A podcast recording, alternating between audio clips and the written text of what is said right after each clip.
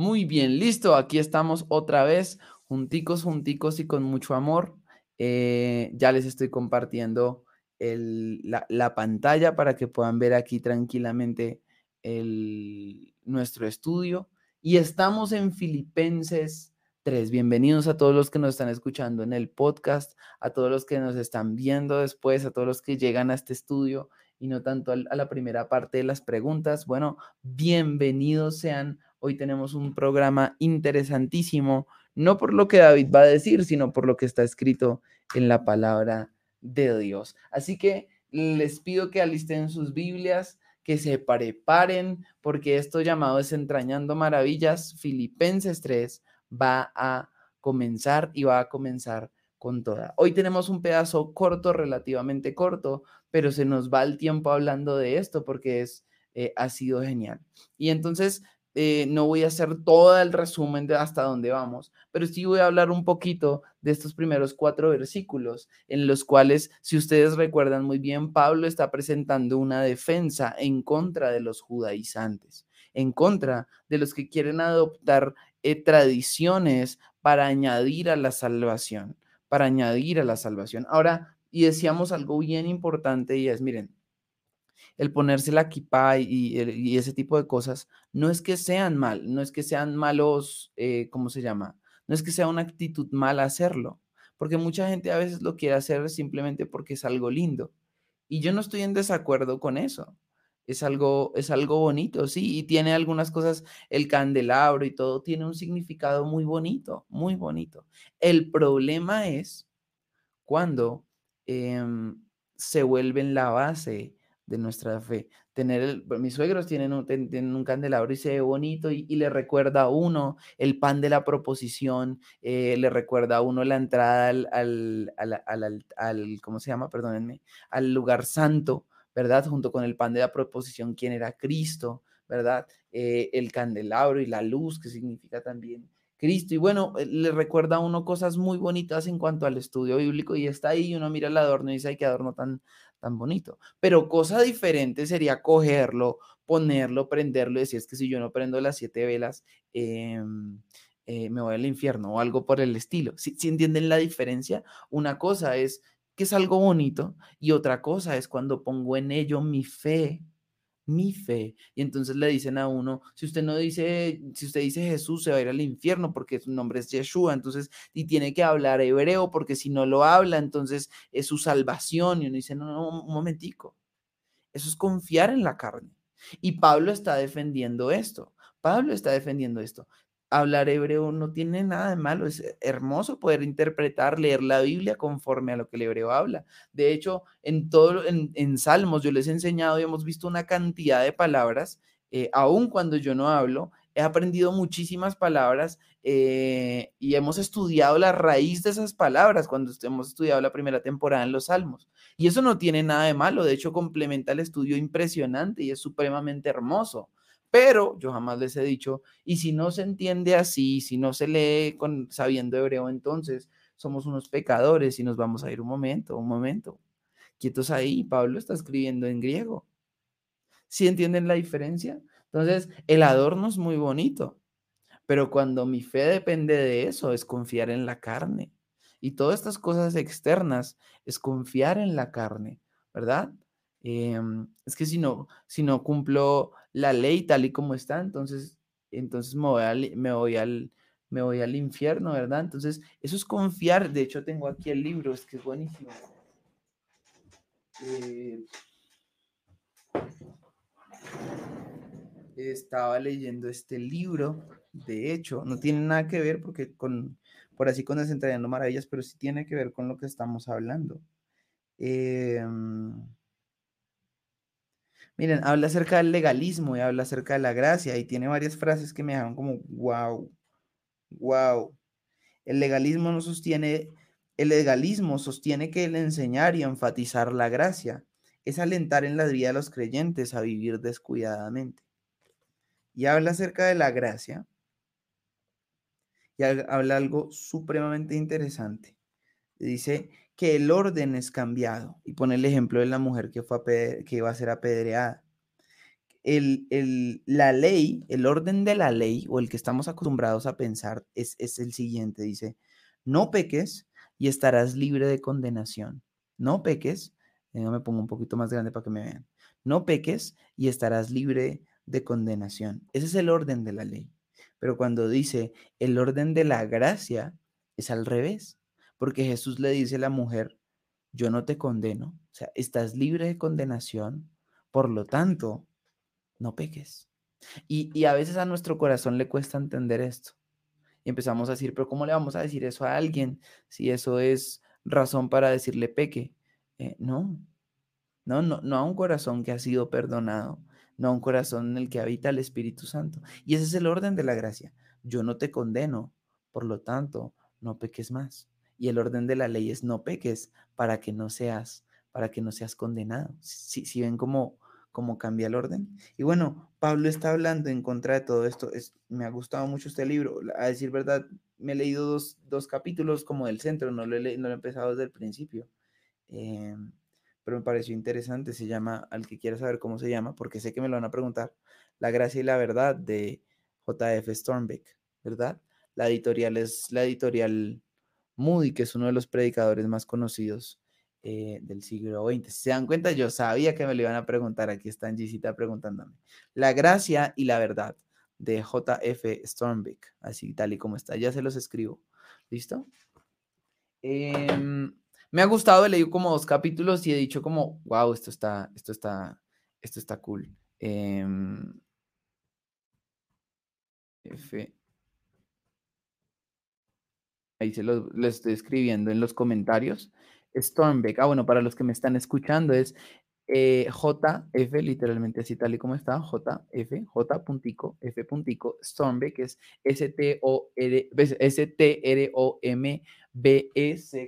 ¿listo? Em, ahí se los mandé. Em, y entonces, ahora sí podemos continuar, pero pues miren que aquí hasta recomendaciones de libros les puedo hacer. Y entonces, esto es lo que está diciendo Pablo. Pablo está diciendo, hey, hey este, en este caso, este libro es un estudio sobre el Evangelio de Juan, ¿listo?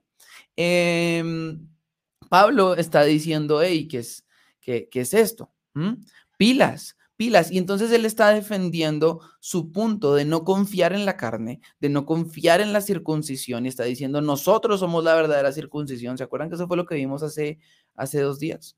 Nosotros somos la verdadera circuncisión ¿Qué, es lo que están haciendo? Y está defendiéndose entonces él. Y lo primero que está diciendo es que fue circuncidado, que tiene un linaje, todo esto lo vimos ayer, que es hebreo, que él sí habla hebreo, no como muchos de los que predicaban la, el ser judaizantes, que era fariseo, sea ortodoxo, sea celoso, eh, que fue perseguidor de la iglesia, que era irreprensible conforme a la ley, lo llamaba irreprensible, que y decíamos la diferencia entre ser sin pecado y ser irreprensible, que son dos cosas diferentes.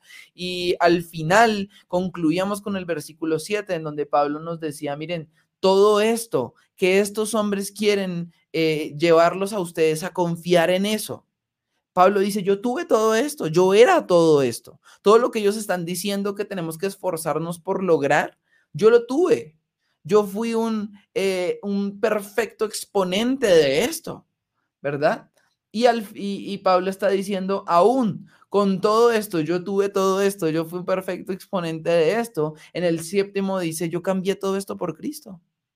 Y lo concluíamos ayer. Yo cambié todo esto por Cristo. Así que estos hombres les están predicando, predicando a ustedes que se devuelvan. Yo lo tuve y lo dejé todo. Dice, lo estimé por pérdida. Y veíamos ayer y hablábamos de un Pablo que perdió familia, que perdió amigos, que perdió seguramente la casa y los bienes que tenían. Ya no, ya no, no, seguramente no tuvo tiempo de ponerla a la venta y de venderla y de ganar una plática por ese lado, porque en el momento en que se volvió cristiano perdió derecho absolutamente de todo. Y Pablo está diciendo, venga, yo, yo, yo, Pablo, yo todo eso que les predican a ustedes, que pongan la fe en eso, todo eso lo hacía, lo tenía y todo lo abandoné por Cristo. Y ahora me quieren decir que me devuelva para porque es el complemento de Cristo, porque me salva junto con Cristo. Pónganse serios, más o menos lo está diciendo. Pónganse serios, Pónganse serios porque ese no es el evangelio de Cristo. Y entonces viene, llega uno de los versículos más hermosos que hay y es del 8 en adelante. Y voy a ir cruzándome entre ponerme pequeño y grande. Y dice, y ciertamente, miren lo que dice Pablo, es genial. Y ciertamente aún estimo todas las cosas como pérdida por la excelencia del conocimiento de Cristo. Jesús, entonces él ya no dice, eh, él ya no está diciendo que dejó toda esa vida atrás y dejó todo eso que él era y se acuerdan la, aristocracia de la que formaba, etcétera, etcétera, sino que a, a eso súmele que dice, dejó todas las cosas, literalmente todo lo demás. Entonces ya no solo les estoy hablando de mis logros judíos y de lo que yo podía o tenía, sino que ahora les digo todo lo demás es más pequeño que la excelencia del conocimiento. Y hoy vamos a hablar de conocimiento de dos maneras diferentes. Uno, esta excelencia del conocimiento de Cristo Jesús a fin de conocerlo, a fin de saber de Él. Mi Señor, miren esto, es que, es que este man está acostumbrado a darnos unos palazos, a fin por la excelencia del conocimiento de Cristo Jesús, ¡pam! Mi Señor, por amor del cual, y, y, acabamos de ver que es literal, por amor del cual he perdido todo y lo tengo por basura para ganar a Cristo. Esto es espectacular, para ganar a Cristo. Y decíamos que esta palabra, aun cuando en las, en las versiones un poquito más nuevas y demás lo llama basura, en otras versiones eh, le pones estiércol. Y decíamos que la, la, la, la, más exacta es este estiércol, ¿verdad? Es esta, es esta, esta, esta basura que ya no vale absolutamente para nada, ¿verdad? Que no, no merece ni siquiera ser recogida. Bueno, Pablo está diciendo, yo sí lo perdí todo. Porque, y, y, quiero, yo no sé si podamos sentir en las palabras de Pablo el, el desasosiego que sentía Pablo en su corazón cuando, cuando alguien le venía a hablar de esto. Seguramente Pablo pensaba, pero ¿por qué me predicas basura? Porque quieren, porque quieren poner la basura por sobre Cristo. Y es, es más o menos lo que a mí me pasa cuando, cuando alguien quiere predicar el Evangelio de la prosperidad, pero porque quieres poner basura por sobre Jesús. Y Pablo aquí está diciendo es que eh, a Pablo como que le frustra, ¿verdad? Y se los he dicho muchas veces, quieren escuchar a un Pablo frustrado, vayan a Gálatas. Está como frustrado, es como, pero, pero ¿por qué? O sea, ¿por qué después de conocer lo mejor de lo mejor? ¿Por qué después de abandonar todo por ganar a Cristo. Quieren devolverse a la basura para decir que esa es su salvación. Y les dice, es que fueron salvos por la fe o fueron salvos por la ley. ¿Fueron salvos por la gracia o fueron salvos por cumplir una serie de mandamientos? Y Pablo como que no entiende por qué quieren volver a la basura. Y ayer decíamos y concluíamos, quién sabe si nosotros aún tenemos nuestro corazón en la basura y Pablo, para Pablo esto es, esto es algo supremamente frustrante, ¿saben? Es supremamente frustrante el pensar y el decir, ¿por qué quieres volver a la basura? Porque insistes en amar la basura por sobre amar a Cristo. Porque insistes en poner por primero cualquier otra cosa. Y no es que, miren que Pablo no está hablando de estiércol o de basura eh, mala. No, Pablo está hablando, o sea, de algo malo, de pecados, por ejemplo. Claro que eso también lo consideraríamos basura. Pero Pablo no está hablando de algo malo. Para esto quiero que me miren. Pablo está hablando de todo lo que no sea Cristo. Dice, todo lo demás. Todo lo demás, yo lo perdí todo y todo lo tengo por basura a fin de conocer a Jesús. Todo lo que no represente a Cristo en mi vida es basura. Es basura. Hay un pedazo de Romanos que dice, porque todo lo que no se hace con, sin, con convicción es pecado. Todo lo que Cristo no me lleve a hacer es basura. Eh, ah, es que, eh, no sé, un, no sé, me van a dar un ascenso en el trabajo, pero no es lo que el Señor quiere. Entonces es basura, ¿verdad? Em, no sé, son tantas. Hace poquito vi una prédica de Paul Washer en la que él decía que algún día tuvo la oportunidad de predicarle a muchos pastores y empezó a predicarles como el, el hombre y, el, y el, el, pastor estaba llamado a pastorear primero su hogar y, y, empezó a mostrarles bíblicamente como un hombre que no pastorea su hogar no merece pastorear una iglesia. Y, y, es el, eh, o servir en una iglesia, y es el pensamiento totalmente contrario a lo que a lo que en muchas iglesias se habla de que lo santo es abandonar la iglesia, ah, perdón, abandonar mi familia para servirle al Señor. Y entonces son personas que uno no los ve casi nunca, que casi nunca están con su familia, que casi nunca comparten porque tienen tantas cosas y el trabajador de la iglesia se vuelve como este padre ausente, pero es que tiene una buena razón, tiene una buena justificación. ¿Cuál es la buena justificación? Que es que le sirve al Señor. Y, y, y Paul Washer decía, yo les pude mostrar a este grupo de pastores como este pensamiento es totalmente contrario a lo que está escrito en la Biblia y cómo hemos fallado en servir a, a, a nuestro hogar, en levantar a nuestro hogar primeramente. Después levantamos el resto de gente, primeramente.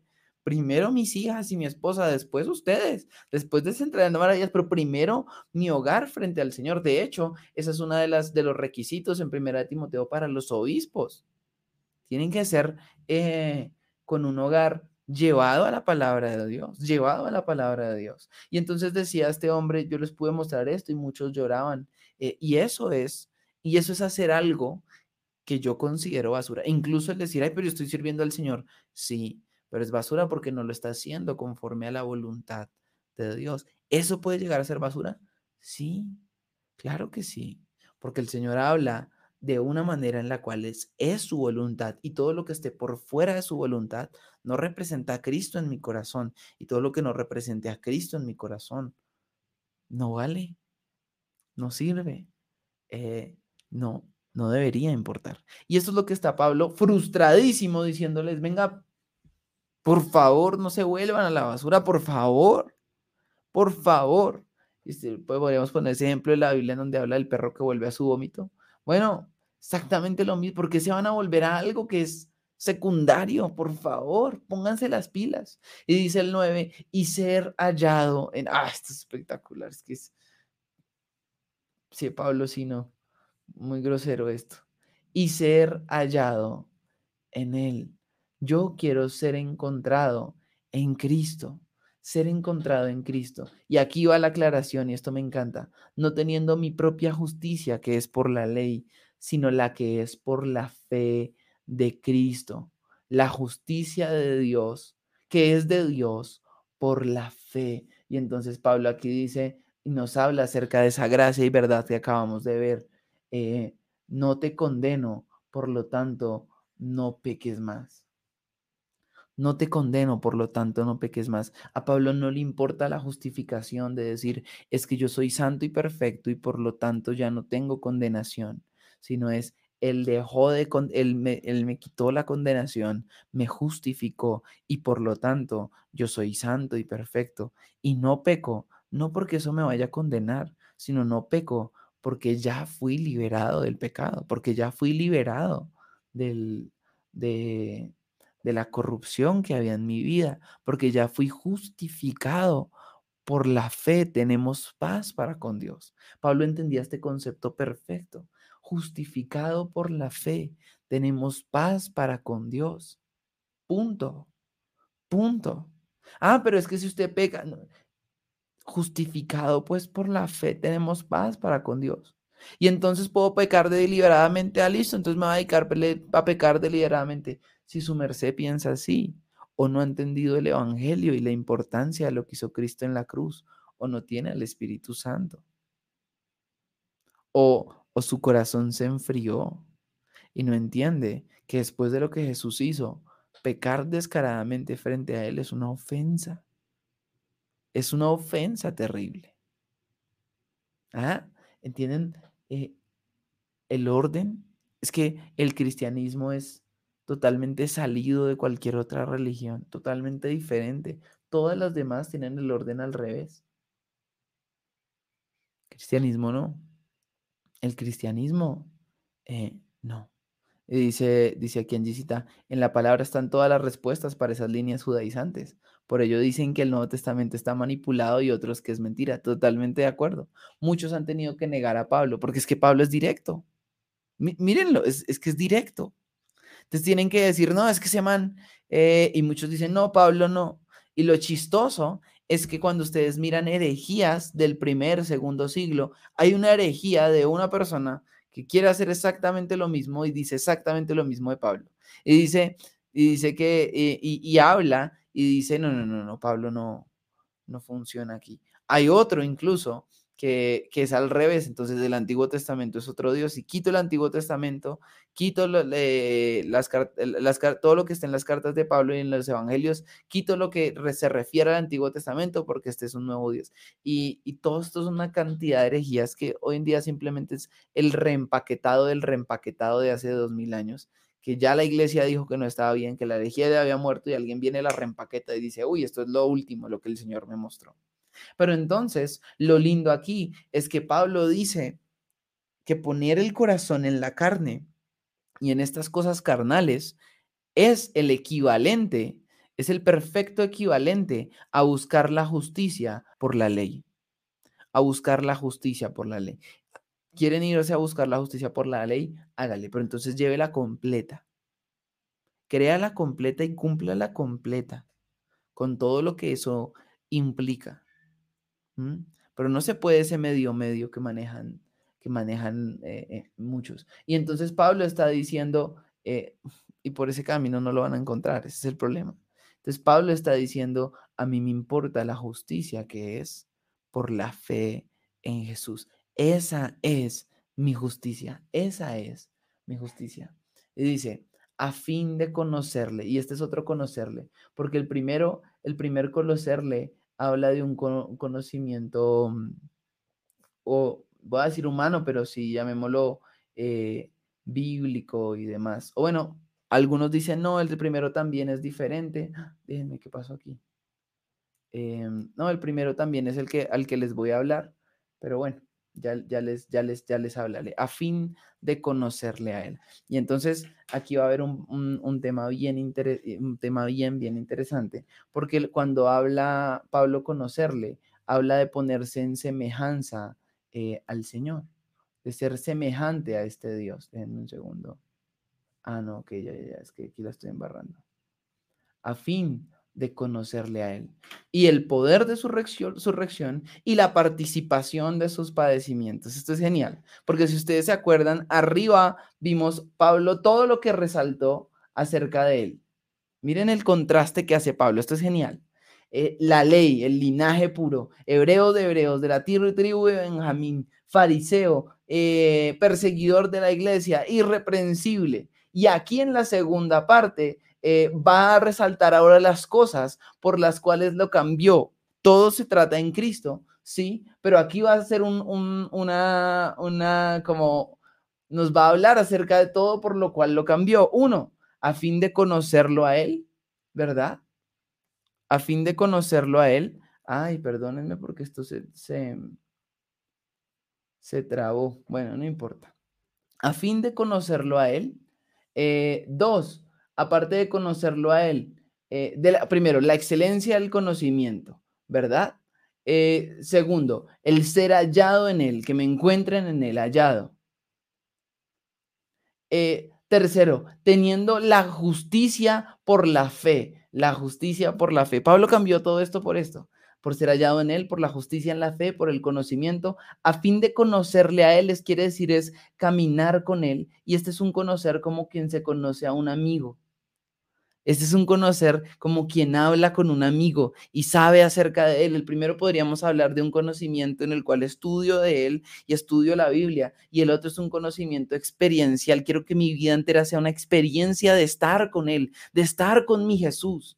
El tercero, el, el, perdón, el uno, dos, tres, cuatro, creo que es cuarto o quinto. Y el poder de su resurrección. El poder de su resurrección es el espíritu es el Espíritu Santo, pero también todo lo que la resurrección eh, conlleva a su, a su alrededor. Y no sé por qué se me trabó y a veces se me sale, me sale tarde. Y el poder de su resurrección y la participación de sus padecimientos, llegando a ser semejante a Él en la muerte, y si de alguna manera llegase a la resurrección de entre los muertos. Y esta es una de las partes más interesantes de esto, porque Pablo enumera todas estas cosas para hacer contraste con aquello que todo lo que de, lo que abandonó. Amén. Entonces, yo abandoné esto, pero quiero que sepan que gané todo esto. Yo dejé esto atrás, pero quiero que sepan que todo esto Dios me lo dio. Pero una de las cosas que más llamaron mi atención es esta última en el 10, cuando dice, eh, y Pablo incluye dentro de lo bueno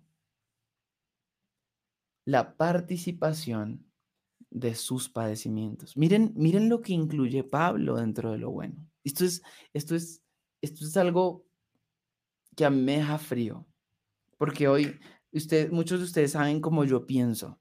Muchos de ustedes saben que tengo ciertos pensamientos un poco fuertes con respecto a ciertas cosas en el cristianismo, pero esto, esto va más allá de lo que yo, de lo que yo había pensado. Uno de los autores decía algo así como, Pablo entendió que ningún discípulo es mayor que su maestro.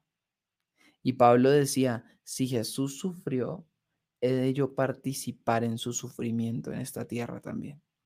Y dentro de las cosas buenas que Pablo resalta para decir que abandonó todo lo detrás, no solo está lo bonito, sino también está lo que llamaríamos feo, pero para Pablo era bonito participar de sus padecimientos. Y esto me dejó a mí un poco, un poco, un poco frío. como así participar de sus padecimientos? ¿Cómo, cómo puedes resaltarlo como algo, como algo bueno? Y Pablo lo resalta como algo bueno. Él dice, parte de lo que abandoné fue para participar de los sufrimientos de mi Señor. Si Él vivió sufrimientos, heme aquí yo también los quiero vivir con Él. Y, y, hay otro, y, el, y, el, y el, siguiente es igual de difícil al anterior. Y llegando a ser semejante a Él en su muerte. William McDonald decía algo impresionante y decía, miren, Pablo estuvo en la muerte del primer, del primer mártir, de Esteban. Dice, seguramente, me gustó ese comentario que decía, seguramente hasta pena le hubiera ido, le hubiera dado y llegar al cielo y, encontrarse con Esteban y que su muerte no haya sido semejante a la de Esteban también. Pero el punto y lo que está diciendo Pablo aquí es que a él no le molesta saber en su corazón que va algún día no solo a participar de los sufrimientos en esta tierra, sino que también tendrá que dar su vida tal y como su Señor lo hizo. Y para Él eso no es algo malo. Para Él, el vivir exactamente lo mismo que Cristo vivió, tanto en sufrimiento como en muerte, para Él es un, es un honor, porque ningún discípulo es mayor que su maestro. Y estas eran palabras, estos son palabras mayores. Estas son palabras de un cristianismo mayor, eh, muy lejanas a lo que los apóstoles actuales predican, pero muy, lejanas. Esos, autodenominados apóstoles, eh, perdón, pero es que no están ni a los tobillos de lo que Pablo está diciendo. Pablo está resaltando dentro de lo bueno eh, los padecimientos y la muerte por Cristo. Y lo está resaltando eh, no solo como un honor, sino como, el, como algo que está viviendo y que sabe que va a vivir. Y estas son palabras mayores porque yo no sé si yo, si yo sería capaz de desear los padecimientos, los padecimientos que tuvo, que tuvo Pablo, ¿no? Eh, de ser maltratado, de ser golpeado y decir gracias, porque me está cumpliendo un sueño, eh, estoy sufriendo, porque yo no sé si, si eso sería, si es un pensamiento humano, yo creo que es un pensamiento tan espiritual que se sale de lo que nosotros podemos llegar a, entender. Y es por esto que Pablo se ofende tanto cuando le predican basura.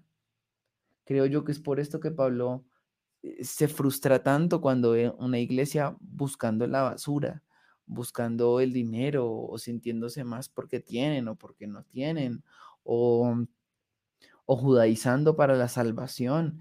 Y Pablo dice, venga, pero ¿quién se creen ustedes que son? Si no son mayores que su maestro.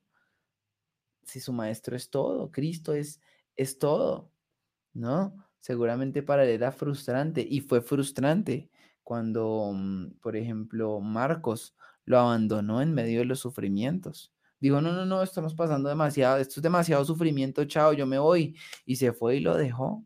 Y para Pablo eso fue una ofensa. Mira, pero ¿quién se cree que es este Marcos? De hecho, esa es la razón por la cual se pelea con Bernabé. Y Bernabé dice, yo quiero que Marcos vuelva a ir con nosotros. Y Pablo dice, no, ese man nos dejó tirados. Nos dejó tirados. Se creyó más que su, que, más que su maestro. Ya después, cuando está más, más anciano, es un poquito más misericordioso. Pero esa es la razón por la cual Bernabé y Marcos se van por un lado y Silas y Pablo se van por el otro. Dice, yo no quiero estar con una persona que me va a abandonar en medio de los padecimientos y que no entienda la importancia del padecimiento por Cristo. Y eso es como, uy, Pablo, estos, estos son palabras mayores. Y concluye con este versículo 11 en donde dice, llegase yo a la resurrección de los muertos. Tiene varias interpretaciones diferentes, pero miramos a ver si mañana las vemos. Igual ya mañana cambia un poco el tema. El punto aquí es, yo no sé qué tan lejos o qué tan cerca esté nuestro corazón de un pensamiento como el que tiene este hombre. Yo no sé si podríamos em, sentirnos como él se siente.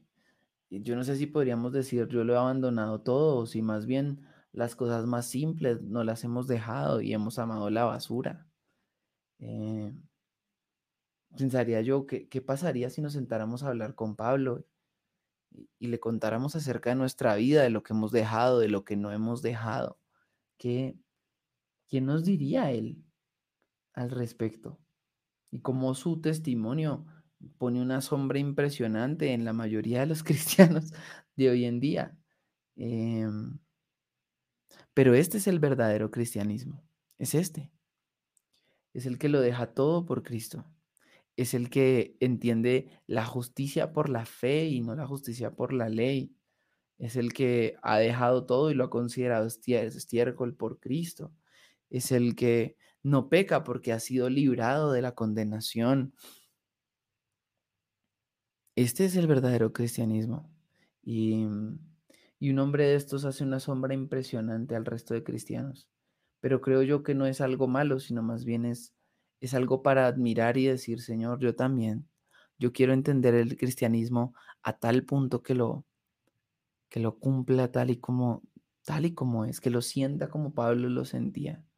Que si algún día tú quieres y tengo que sufrir por tu nombre, lo haga y sienta tristeza, pero al mismo tiempo puedo hacer como Pablo y decir, alégrense y estar feliz por, por hacerlo. Eso no es normal, eso no es natural, eso es netamente espiritual.